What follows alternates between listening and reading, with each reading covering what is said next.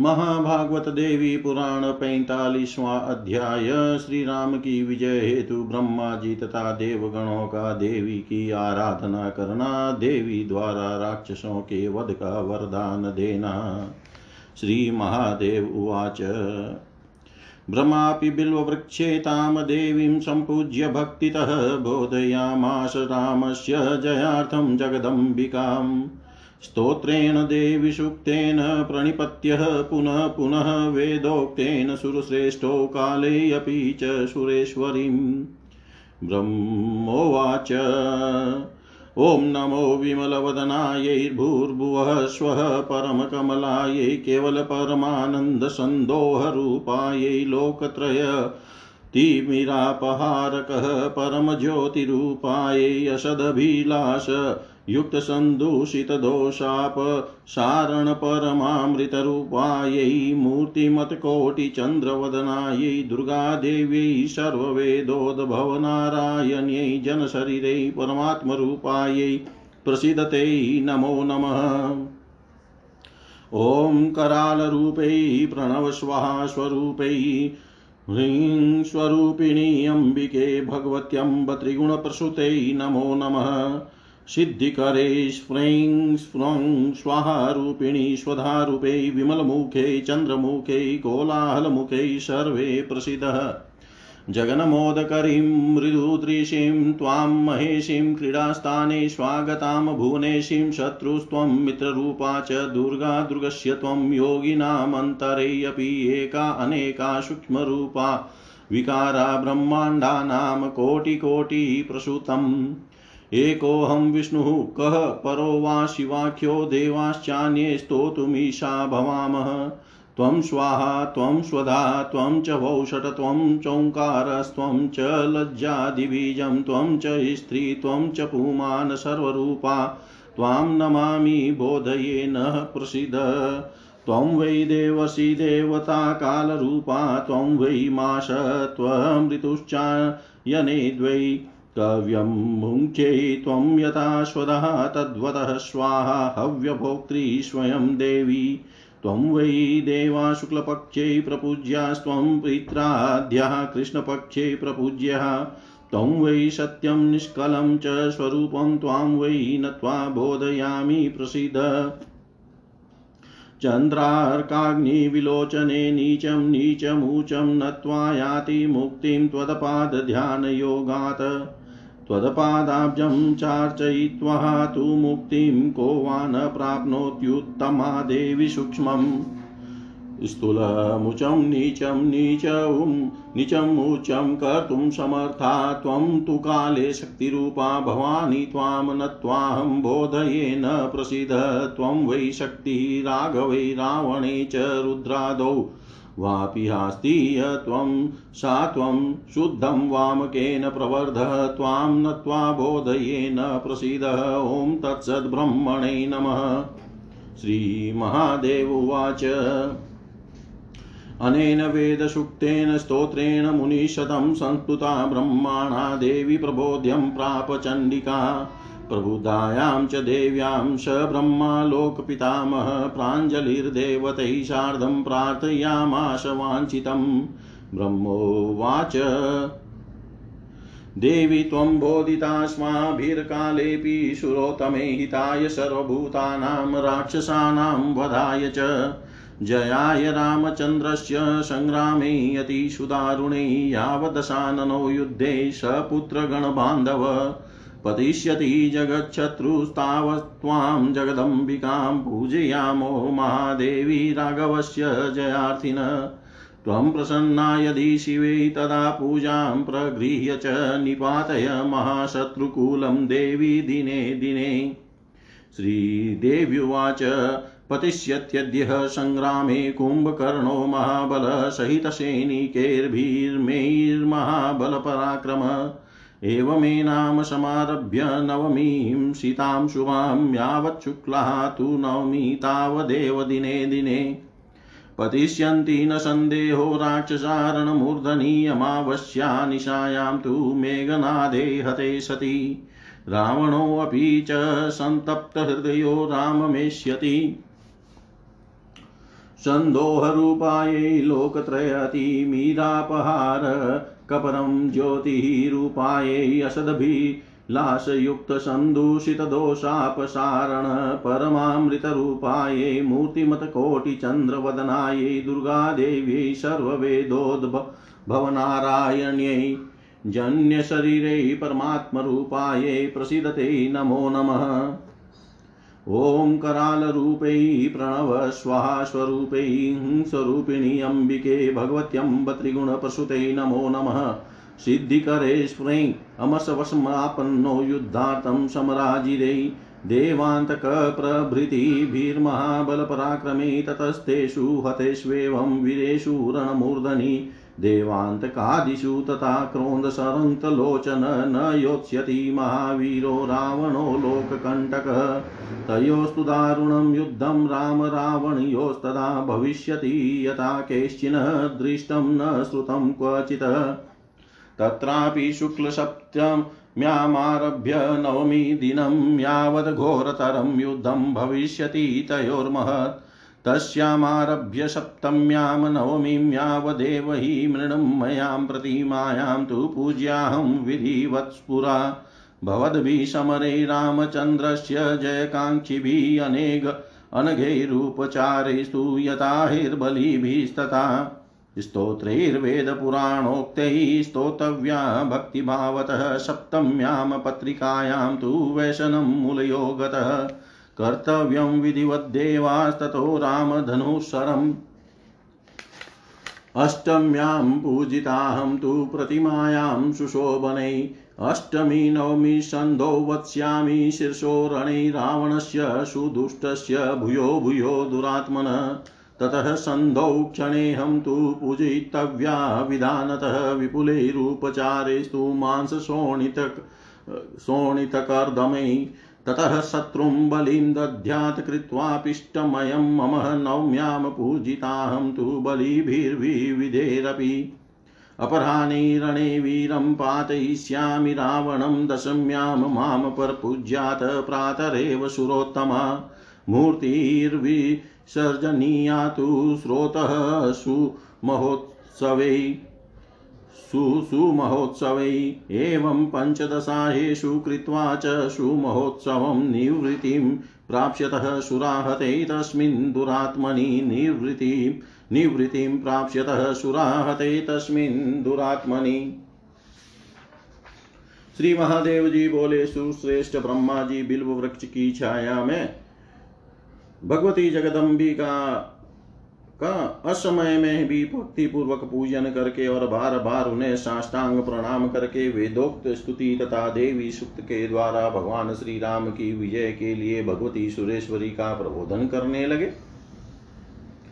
ब्रह्मा जी बोले, ओम विमल वदन वाली को नमस्कार है। भूलोक भूलोक तथा स्वरलोक में व्याप्त परम कमला स्वरूपिणी एकमात्र परमानंद राशि स्वरूपा तीनों लोकों के अंधकार को दूर करने वाली परम ज्योति स्वरूपा सत अभिलाषा से युक्त संदूषित दोषों को दूर करने वाली परम अमृत स्वरूपिणी मूर्तिमान करोड़ों चंद्रमा के समान मुखमाली मुख वाली सभी वेदों में वर्णित उद्भव वाली नारायणी शरीर मात्र में परमात्म रूप से अवस्थित दुर्गा देवी, आप प्रसन्न हो, आपको बार बार नमस्कार है।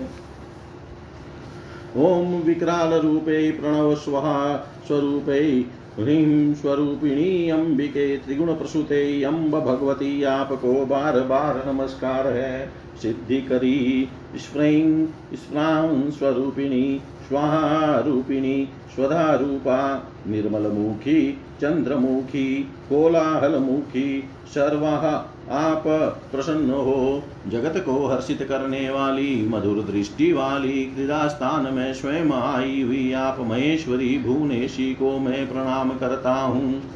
आप शत्रु रूपा और मित्र रूपा भी हैं, आप दुर्ग की दुर्गा हैं, आप योगियों के अंत स्थल में स्थित रहती हुई एक रूपा, अनेक रूपा, सूक्ष्म रूपा, निर्विकारा और करोड़ों करोड़ ब्रह्मांडों को प्रकट करने वाली है। एकमात्र मैं विष्णु अथवा शिव तथा अन्य देवता, हम सभी आपकी स्तुति करने में कैसे समर्थ हो सकते हैं? आप स्वाहा, स्वधा, वोषट, ओंकार और लज्जादि बीज रूपा है। आप ही स्त्री, पुरुष तथा सर्व रूप वाली है। आपको नमस्कार है। आपको हम प्रबोधित कर रहे हैं। आप हम लोगों पर प्रसन्न होइए। आप ही देवऋषि देवता तथा काल रूपा है। मास ऋतु दो अयन उत्तरायण एवं दक्षिणायन भी आप ही हैं। देवी, आप स्वदा स्वरूपा होकर कव्य का भोग करती है। उसी प्रकार स्वाहा स्वरूपा होकर स्वयं हव्य भोक्त्री भी भोक्त्री है। आप ही शुक्ल पक्ष में देवता के रूप में तथा कृष्ण पक्ष में पितरादि के रूप में प्रपूजित है। आप ही सत्य स्वरूपा और अखंड स्वरूपा है। मैं आपको नमस्कार कर, आपका प्रबोधन करता हूँ। आप प्रसन्न हो। चंद्र, सूर्य तथा अग्नि, इन तीन नेत्रों वाली देवी, आप निम्न में से, आप निम्न से निम्न व्यक्ति को उच्च बना देती है, तथा वह आपको नमस्कार करके, तथा आपके चरण कमल का ध्यान करके मुक्ति को प्राप्त कर लेता है। आपके श्रेष्ठ पद, कमल का पूजन करके कौन उत्तम मुक्ति को नहीं प्राप्त कर लेता है? आप उच्च को निम्न तथा निम्न को उच्च करने में समर्थ हैं। भवानी, आप समय पर शक्ति रूपा है। आपको नमस्कार करके मैं आपका प्रबोधन करता हूँ। आप हम पर प्रसन्न होइए। श्री राम रावण, रुद्रादि तथा इस संसार में शक्ति रूप से जो विराजमान है, वे आप ही हैं। आप जो है, सो है। अर्थात अगम्य स्वरूपा है। शुद्धाचारी श्री राम का वाम मार्ग से त्वरित अभ्युदय कीजिए। आपको नमस्कार कर, मैं आपका प्रबोधन करता हूँ। आप हम पर प्रसन्न होइए। ओम तत्सत। ब्रह्म को नमस्कार है। श्री महादेव जी बोले, मुनि श्रेष्ठ इस वेद सुक्तता स्त्रोत्र से ब्रह्मा जी ने जब देवी की स्तुति की, तब भगवती चंडिका प्रबुद्ध हो गई। देवी के प्रबुद्ध हो जाने पर वे लोक पितामह ब्रह्मा सभी देवताओं के साथ हाथ जोड़कर अपने मनोवांचित की प्राप्ति के लिए प्रार्थना करने लगे। ब्रह्मा जी बोले, ब्रह्मा जी बोले, देवी सुरोतमे सभी प्राणियों के कल्याण अत्यंत भीषण संग्राम में श्री राम की विजय तथा राक्षसों के नाश के लिए हमने असमय में आपको प्रबोधित किया है। महादेवी जब तक जगत शत्रु दशानन अपने पुत्र तथा बांधवों के साथ युद्ध में नहीं मारा जाएगा, तब तक श्री राम के विजय की इच्छा वाले हम लोग आपकी पूजा करते रहेंगे। शिवे देवी, यदि आप प्रसन्न है तो प्रतिदिन हम लोगों की पूजा ग्रहण कर महाशत्रु समूह का विनाश करती रहिए। श्री देवी जी बोली, महाबलशाली एवं पराक्रमी वीर कुंभकर्ण अपने भयंकर सैनिकों के साथ आज ही युद्ध में मारा जाएगा। इस कृष्ण पक्ष की शुद्ध नवमी से आरंभ होकर जब तक शुक्ल पक्ष की नवमी आएगी, तब तक प्रत्येक दिन युद्ध क्षेत्र में राक्षस मारे जाएँगे। इसमें किसी प्रकार का संदेह नहीं है। अमावस्या तिथि की रात्रि में मेघनाद के मारे जाने पर संतप्त हृदय रावण भी युद्ध हेतु भगवान श्री राम के पास आएगा। ब्रह्मा जी पुनः बोले आनंद राशि स्वरूपा तीनों लोकों के अंधकार को दूर करने वाली परम ज्योति स्वरूपा असत अभिलाषा से युक्त संदूषित दोषों को दूर करने वाली परम अमृत स्वरूपिणी मूर्तिमान करोड़ों चंद्रमा के समान मुख वाली सभी वेदों में वर्णित उद्भव वाली नारायणी शरीर मात्र में परमात्म रूप से अवस्थित दुर्गा देवी आप प्रसन्न हो, आपको बार बार नमस्कार है। ॐ विकरालरूपै प्रणव स्वाहा स्वरूपै ह्रीं स्वरूपिणी अंबिके त्रिगुणप्रसूते अम्ब भगवती आपको बार बार नमस्कार है। सिद्धि करी स्प्रिंग स्वरूपिणी को नमस्कार है। देवी जी ने पुनः कहा, देवांतक, प्रभृति, महाबली और पराक्रमी वीर राक्षसों को साथ लेकर क्रोध के वशीभूत हुआ रावण रणभूमि में आएगा। तत्पश्चात युद्ध भूमि में देवांतक आदि राक्षसी, राक्षस वीरों के मारे जाने पर वह लोक पीड़क क्रोध से लाल आँखों वाला महावीर रावण स्वयं युद्ध करेगा। तब श्री राम और रावण का ऐसा कठिन युद्ध होगा जैसा न किसी ने देखा है और न कहीं सुना ही गया है। उसमें भी आश्विन शुक्ल सप्तमी से आरंभ होकर नौमी तिथि तक उन दोनों योद्धाओं में महान भयंकर संग्राम होगा।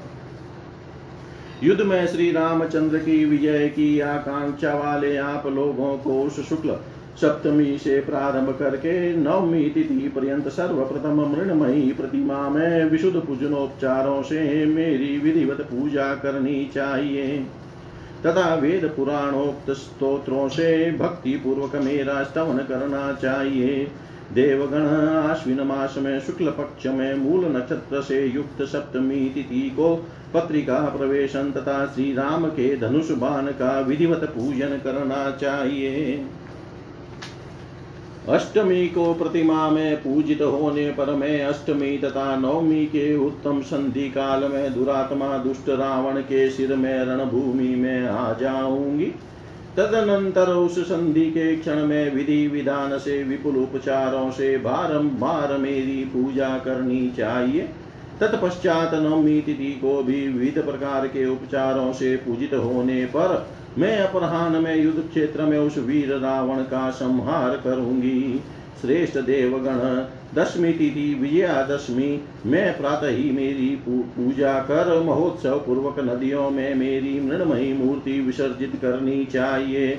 इस प्रकार इन अश्विन कृष्ण नवमी से शुक्ल नवमी तक पंद्रह दिन में मेरी पूजा का महोत्सव करके उस दुरात्मा रावण के मारे जाने पर आप लोगों को शांति मिलेगी। इति श्रीमहाभागवते महापुराणे श्रीमहादेव नारद संवादे ब्रह्माणा देवी शुक्तिस्तुतिवर्णनं नाम पञ्चचत्वारिंशोऽध्याय सर्वं श्रीशां सदाशिवार्पणम् अस्तु। ॐ विष्णवे नमः, ॐ विष्णवे नमः, ॐ विष्णवे नमः। महाभागवत देवी पुराण छियालीसवा अध्याय भगवती जगदम्बिका द्वारा शारदीय पूजा विधान का निरूपण तथा उसके महात्म्य एवं फल का कथन। श्रीदेव्युवाच एवं महोत्सवो देव्या काले अस्मिन् समागतै त्रैलोक्यवासिभिः कार्यो मत्रित्यै प्रतिवत्सरम्।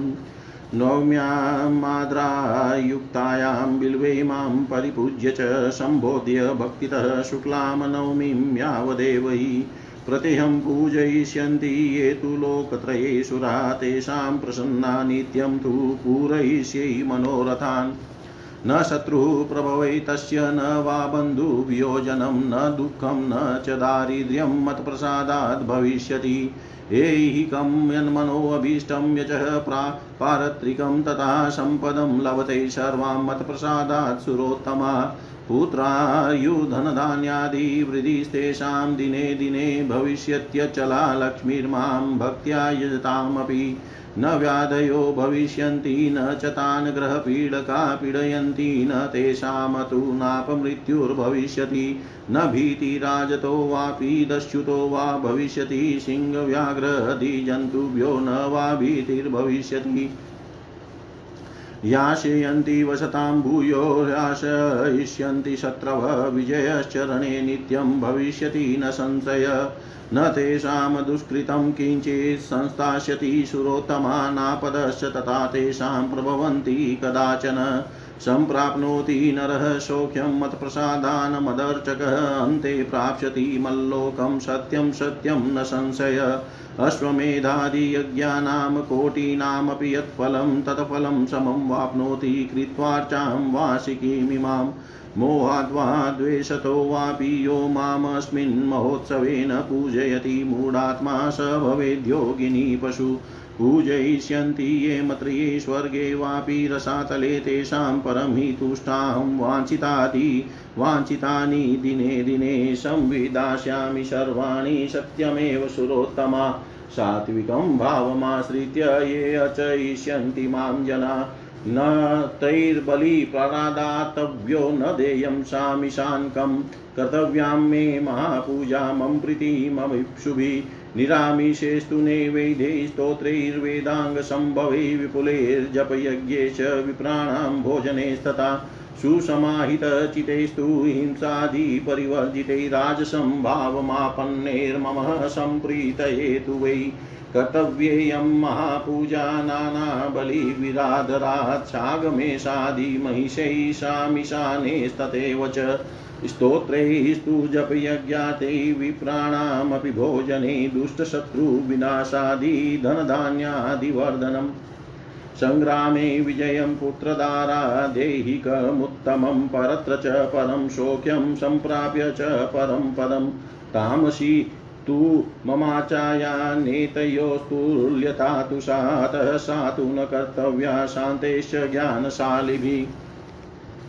यजध्वं रामचन्द्रस्य सङ्ग्रामे जयहेतवे रिपोर्निधनमिच्छन्तो महिषेच्छागमेशकै पूजयध्वं प्रतिदिनं शुक्लाशा नवमीशुरः महानवम्यां चागादिर्बलिभिः विपुलैरहम् युष्माभिः पूजितव्या वै शत्रुविध्वंसकारिणी ततः स्तुष्टा महावीरं रावणं लोककण्टकम् अजेयं शत्रुभिः सङ्ख्यै पातयिष्यामि निश्चितं नवम्यां बलिदानेन प्रीतिमेर्महती भवेत्। अतो देयो बलिस्तत्र मम प्रीतिमभिक्षुभिः भक्त्या वाप्यतः, वा भक्त्या जानता वाप्यजानता कर्तव्या वार्षिकी पूजावश्यं लोकत्रये मम बलिश्चापि प्रदातव्य प्रत्ययं सुरसत्तमा असमर्थैरपि सदा नवम्यां देय एव हि यथाष्टम्यां बलिर्देवा महायज्ञफलप्रद।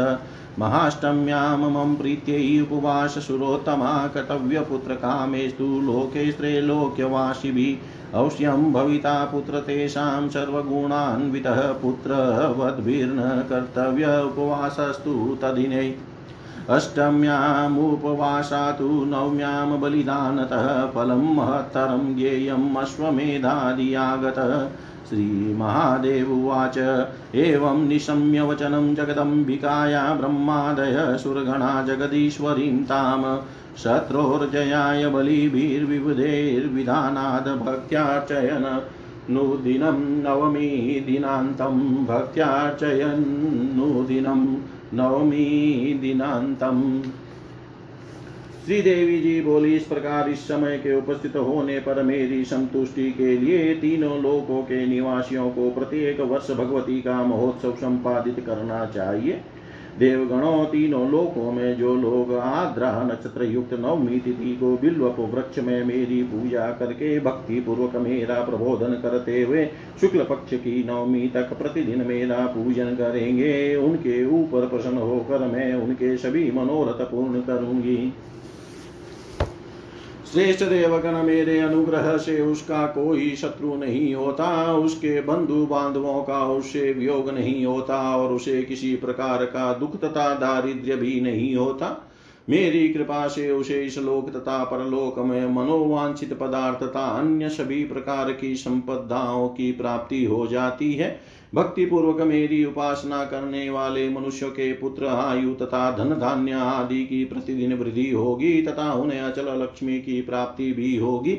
व्याधियाँ नहीं होगी कष्ट कर ग्रह उन्हें पीड़ित नहीं कर सकते और उनकी अकाल मृत्यु नहीं होगी। राजा डाकू तथा सिंह बाघ आदि जंतुओं से वे कभी भयभीत नहीं होंगे। मेरी उपासना करने वालों के शत्रु उनके अधीन हो जाएँगे और उनके समक्ष नष्ट हो जाएँगे। तथा युद्ध में सदा उनकी विजय होगी, इसमें संदेह नहीं है। श्रेष्ठ देवगण उनके पाप कर्म नहीं रह जाते और विपदाएँ भी उनके समक्ष कभी उत्पन्न नहीं होती। मेरी उपासना करने वाला मनुष्य मेरी कृपा से सुख प्राप्त करता है और अंत में मेरे लोक को प्राप्त होता है। यह सर्वथा सत्य है और इसमें कोई संशय नहीं है। करोड़ों अश्वमेध आदि यज्ञों का जो फल होता है, वह फल मनुष्य को मेरी इस वार्षिक पूजा के करने से प्राप्त हो जाता है। मोह अथवा द्वेष के कारण जो मूढ़ात्मा इस महोत्सव में मेरी पूजा नहीं करता है, वह मेरी योगिनियों का भक्ष्य बनता है। श्रेष्ठ देवगण, जो लोग मृत्यु लोक, स्वर्ग लोक तथा लोग अथवा पाताल लोक में मेरा पूजन करेंगे, उनके ऊपर प्रसन्न, परम प्रसन्न होकर मैं प्रतिदिन उनके सभी मनोरथ पूर्ण करूँगी। यह पूर्ण रूप से सत्य है। जो लोग सात्विक भाव से युक्त होकर मेरा पूजन अर्चन करेंगे, उन्हें न तो बलि अर्पण करना चाहिए और न तो मांस युक्त अन्न प्रदान करना चाहिए। मेरी प्रसन्नता की अभिलाषा रखने वाले लोगों को समाहित चित होकर हिंसा आदि से विरत रहते हुए, मांस रहित नैवेद्य, वेदांग आदि से उद्भुत स्तुतियों, विविध जपों, यज्ञों तथा ब्राह्मण भोजन आदि के द्वारा मेरी पूजा, महापूजा करनी चाहिए। राज राजस भाव से युक्त लोगों को मेरी प्रसन्नता के लिए आदर पूर्वक बहुविधि उपचारों के अर्पण करके, स्तोत्रों के पाठ, जप यज्ञ आदि के अनुष्ठान करने तथा ब्राह्मणों को भोजन कराने आदि के द्वारा मेरी यह महापूजा संपन्न करनी चाहिए। यह पूजन दुष्ट शत्रुओं का विनाश करने वाला तथा धन धान्य आदि को बढ़ाने वाला है। मेरी पूजा करने वाला संग्राम में विजय और पुत्र तथा स्त्री संबंधी उत्तम ऐहिक सुख एवं श्रेष्ठ पारलौकिक सुख प्राप्त करके अंत में परम पद का अधिकारी हो जाता है। मेरी जो तामसी पूजा है, वह इन दोनों पूजाओं सात्वी की राजसी के समान नहीं है, अतः शांत तथा ज्ञान संपन्न लोगों को वह पूजा नहीं करनी चाहिए। देवगण, आप लोग संग्राम में श्री राम की विजय के लिए तथा उस शत्रु के नाश की इच्छा से शुक्ल पक्ष की नवमी तक प्रतिदिन मेरी पूजा करें। महानवमी को भी मुझ शत्रुनाशिनी का आप लोगों को पूजन करना चाहिए। उस पूजा से प्रसन्न हुई मैं जगत के कंटक स्वरूप अपराजेय महाबली रावण को सभी शत्रुओं सहित संग्राम में अवश्य ही मार डालूँगी। नवमी तिथि के पूजन से मुझे अपार प्रसन्नता होती है। तीनों लोकों में ज्ञानी अथवा अज्ञानी सभी को भक्ति पूर्वक या भक्ति रहित भी मेरी वार्षिकी पूजा अवश्य करनी चाहिए। देवगण, जिस प्रकार से अष्टमी तिथि के पूजन से महान यज्ञों का फल प्राप्त होता है, उसी प्रकार मेरी संतुष्टि के लिए तीनों लोकों में रहने वाले लोगों को महाअष्टमी के दिन पुत्र की कामना से उपवास करना चाहिए। ऐसा करने से उन्हें सर्वगुण संपन्न पुत्र की प्राप्ति अवश्य होगी। उस दिन पुत्रवान लोगों को उपवास नहीं करना चाहिए। अष्टमी तिथि को उपवास और नवमी तिथि को पूजन करने से प्राप्त होने वाले फल को अश्वमेध आदि यज्ञों के फल से भी बड़ा समझना चाहिए। श्री महादेव जी बोले जगदम्बिका का यह वचन सुनकर ब्रह्मादि देवगण विधि विधान से बलि प्रदान करके शत्रुओं से विजय के लिए नवमी पर्यंत प्रतिदिन उस जगदीश्वरी की उपासना में भक्ति पूर्वक तत्पर रहे।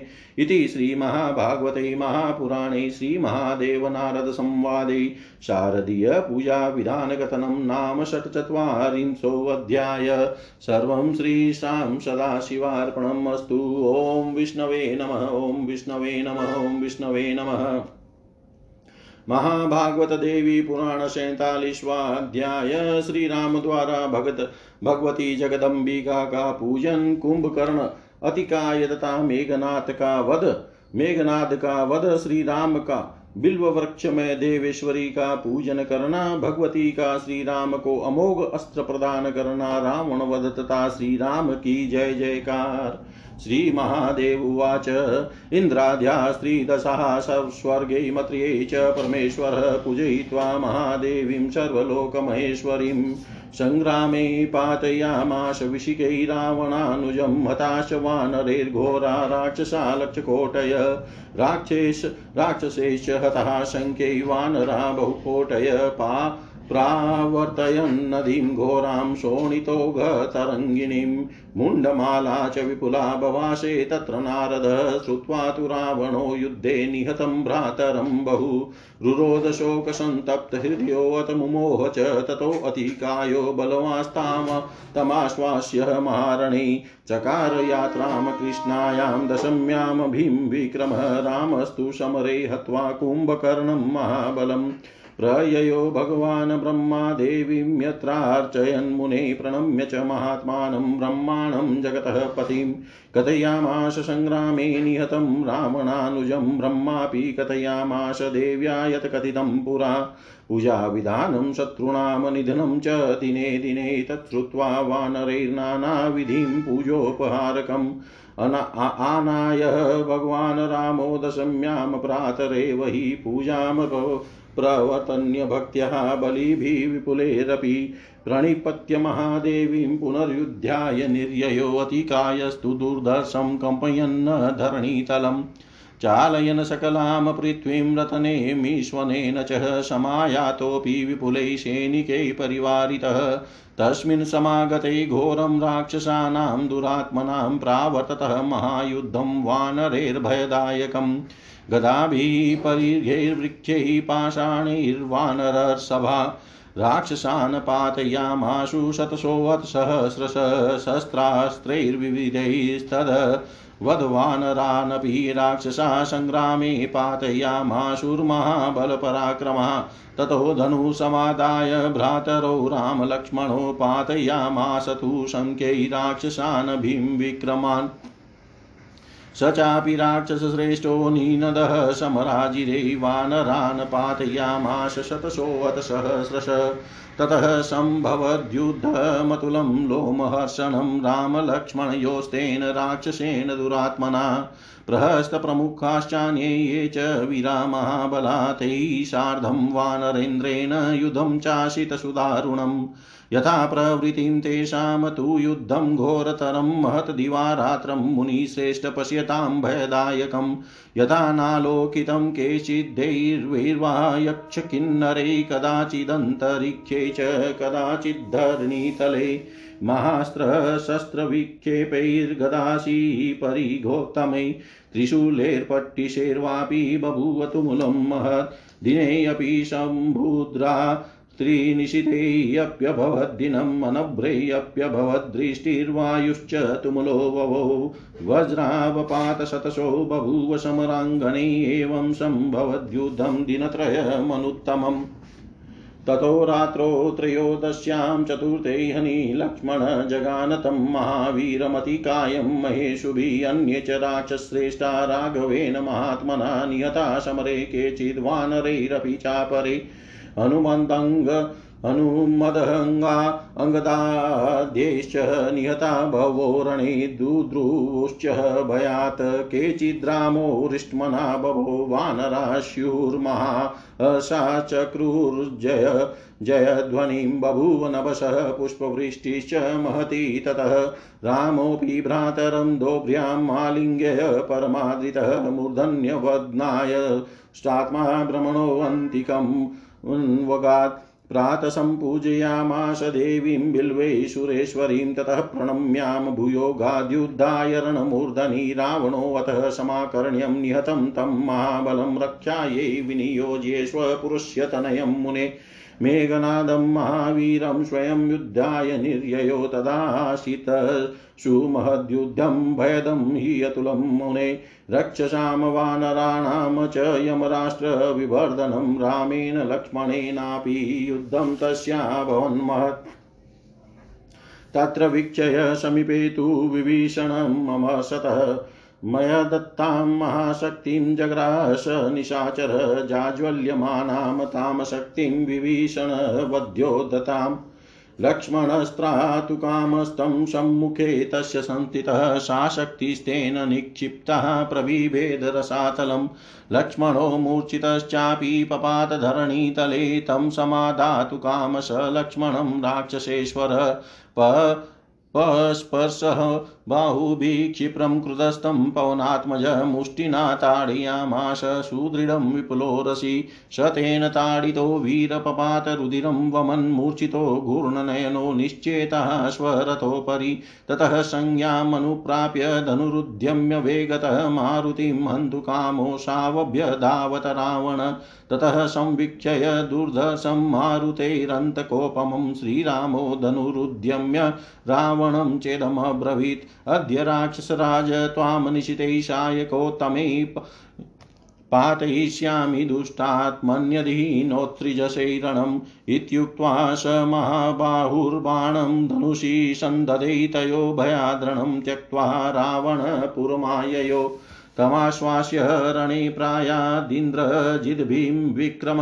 तेना भवनमद्युद्धं लक्ष्मणस्य महात्मन सुघोरं भयदं सर्वलोकसमोहकारकं ततो रात्रावमोघास्त्रैर्लक्ष्मणस्तं दुरासदम् पातयामास सङ्ग्रामे त्वं मायां मुनिपुङ्गव ततो विलप्य। बहुधा देवान्तकमुखैर्वृतः स्वयं पुनः समायातः सङ्ग्रामे राक्षसेश्वर प्रतिपतिथिमारभ्य यावच नवमीतिथिं।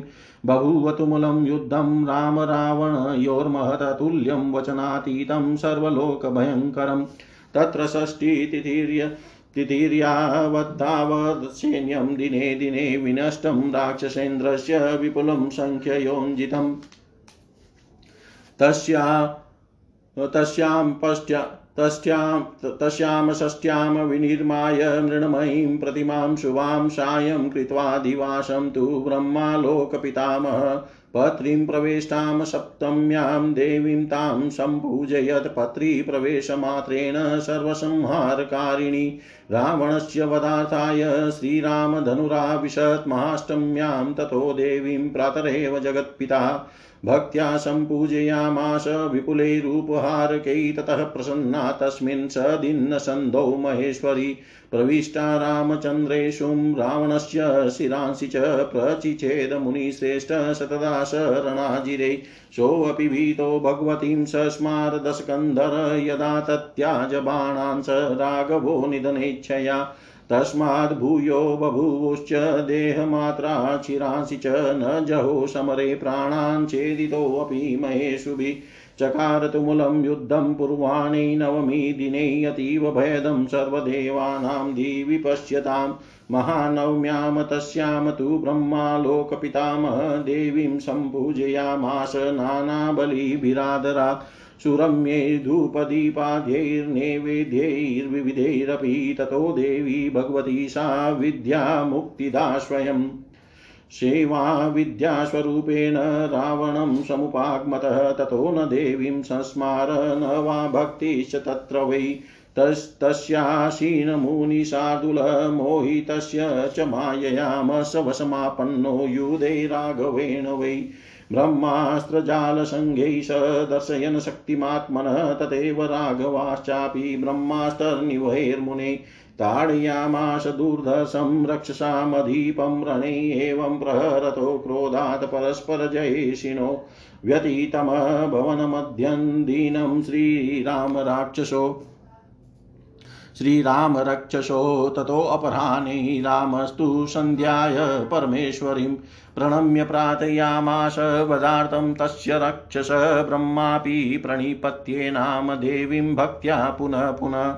प्रार्थयामास नाशाय रावणस्य दुरात्मनः ततो देवी स्वयं प्रादाद्मोघं शस्त्रमुत्तमं। वधार्थं राक्षसेन्द्रस्य ज्वलत्कालाग्नितेजस ब्रह्मा तदस्त्रमानीय प्रीत्या परमयायुतः श्रीरामाय ददो शीघ्रं रावणस्य विघातिने सर्वशक्तिमयं चारुवेगं कालान्तकोपमम्।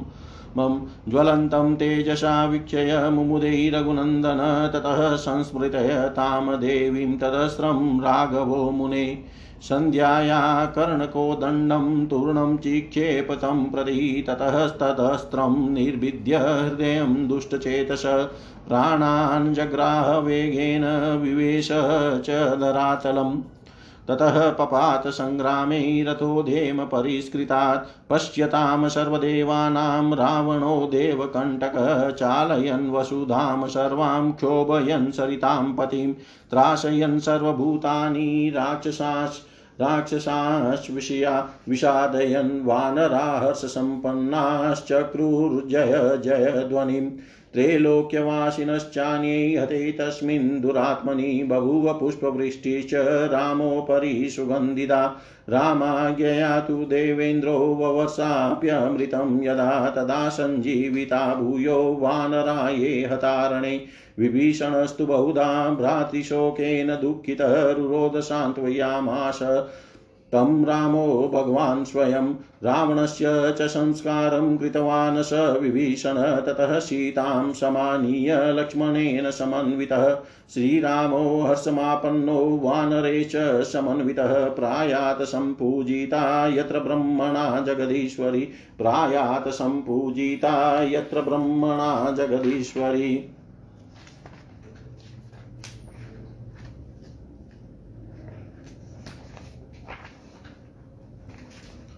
श्री महादेव जी बोले, इंद्र आदि सभी देवताओं ने स्वर्ग में तथा परमेश्वर श्री राम ने मृत्यु लोक में सभी लोकों की महेश्वरी भगवती जगदम्बा की पूजा की। श्री राम ने युद्ध स्थल में बाणों से मारकर रावण के अनुज कुंभकर्ण को धराशाही कर दिया। युद्ध में इंद्र आदि देवावतार वानरों ने लाखों करोड़ों भयानक राक्षसों का वध किया और राक्षसों राक्षसों ने भी अनेक करोड़ वानरों का संहार किया। नारद इससे रक्त प्रवाह से युक्त तरंगों वाली घोर नदी बहने लगी तथा असंख्य मुंड मालाएँ वहाँ बिखर गई। संग्राम में अपने भाई के वध का समाचार सुनकर शोक से संतप्त हृदय वाले रावण ने अत्यधिक विलाप किया और वह मूर्छित हो गया। तदनंतर प्रचंड पराक्रम वाले तथा बलवान अतिकाय ने उस रावण को सांत्वना प्रदान कर कृष्ण दशमी को युद्ध भूमि के लिए प्रस्थान किया। मुनि भगवान श्री राम युद्ध में कुंभकर्ण का वध करने के उपरांत वहाँ पहुँच गए, जहाँ ब्रह्मा देवी की आराधना कर रहे थे। जगत के स्वामी महात्मा ब्रह्मा जी को प्रणाम करके श्री रामचंद्र जी ने युद्ध में रावण के छोटे भाई कुंभकर्ण के वध के विषय में उनसे कहा और देवी के द्वारा पूर्व में जो पूजा विधान तथा दिन प्रतिदिन शत्रुओं के निधन संबंधी बात कही गई थी, उसे ब्रह्मा जी ने भी उनसे कहा। उनसे सुनकर भगवान श्री राम ने वानरों से अनेक प्रकार की पूजा सामग्री मंगाकर दशमी तिथि को प्रातः काल भक्ति पूर्वक भगवती की पूजा की और फिर महादेवी को प्रणाम करके वे युद्ध के लिए पुनः निकल पड़े। इधर दुर्दशतिकाय पृथ्वी तल को प्रकंपित करता हुआ और अपने रथ की नेमी की ध्वनि से संपूर्ण पृथ्वी को चलायमान सा करता हुआ बहुत अधिक सैनिकों के साथ को साथ लेकर युद्ध क्षेत्र में आ गया। उसके आ जाने पर दुष्टात्मा राक्षसों और वानरों के मध्य अत्यंत भीषण तथा भय उत्पन्न करने वाला युद्ध छिड़ गया। उस युद्ध में बलवान वानरों ने गदाओं परिघों वृक्षों और पाषाणों से प्रहार करके सैकड़ों हज़ारों राक्षसों को मार गिराया और उसी प्रकार महान बल तथा पराक्रम वाले राक्षसों ने युद्ध में अनेक प्रकार के अस्त्रों और शस्त्रों से प्रहार कर वानरों को भी धराशाही कर दिया। तब राम और लक्ष्मण दोनों भाइयों ने धनुष लेकर युद्ध स्थल में स्थित प्रचंड पराक्रम वाले राक्षसों का संहार किया। इस पर उस महान राक्षस अतिकाय ने भी युद्ध क्षेत्र में घोर गर्जना करते हुए सैकड़ों हज़ारों वानरों को मार गिराया।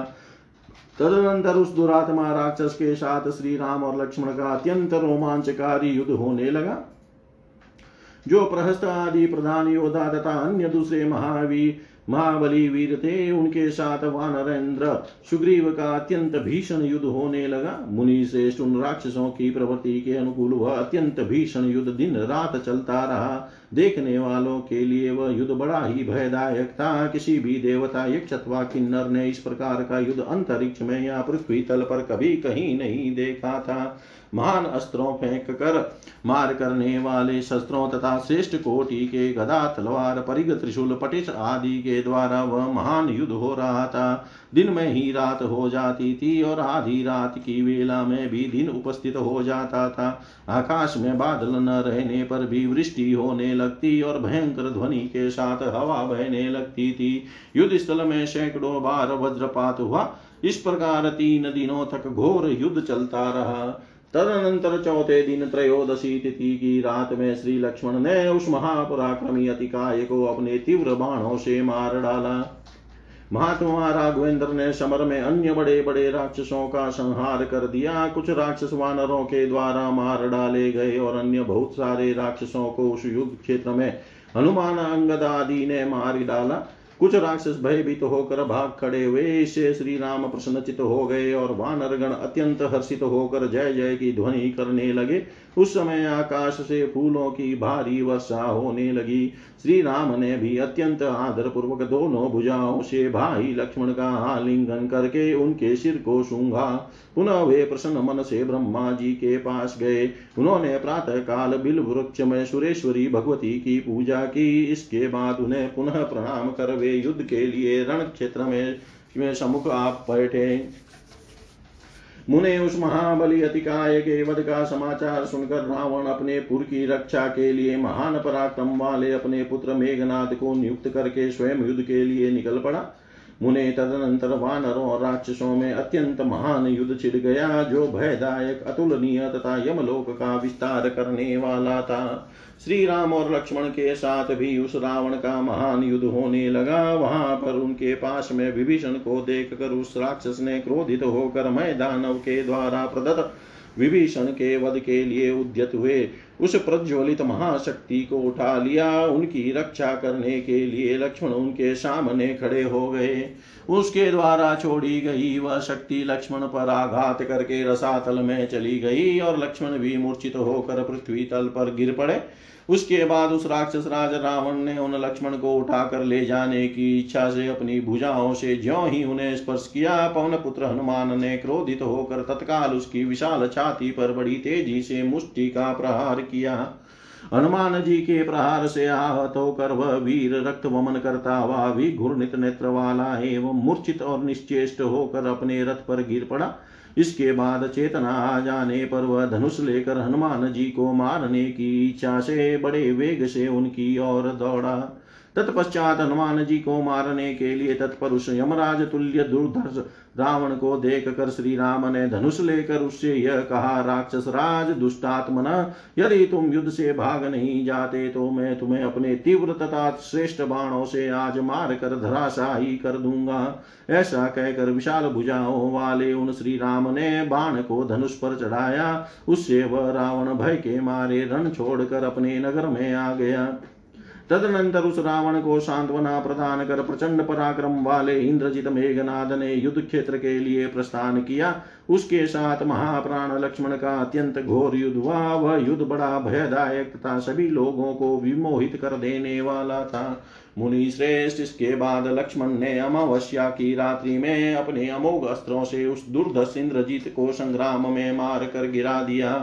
तदनंतर बहुत प्रकार से विलाप करके वह राक्षस राज, रावण, देवांतक आदि प्रधान योद्धाओं को साथ में लेकर संग्राम में पुनः स्वयं उपस्थित हुआ। प्रतिपदा तिथि से आरंभ करके नौमी तिथि पर्यंत श्री राम तथा रावण के मध्य तुलनीय वर्णन से परे और सभी प्राणियों के लिए भयदायक, अत्यंत भीषण युद्ध हुआ। जब तक षष्टमी, षष्ठी तिथि आई, तब तक प्रतिदिन उस युद्ध में राक्षसेंद्र रावण के बहुत से असंख्य सैनिक नष्ट हो चुके थे।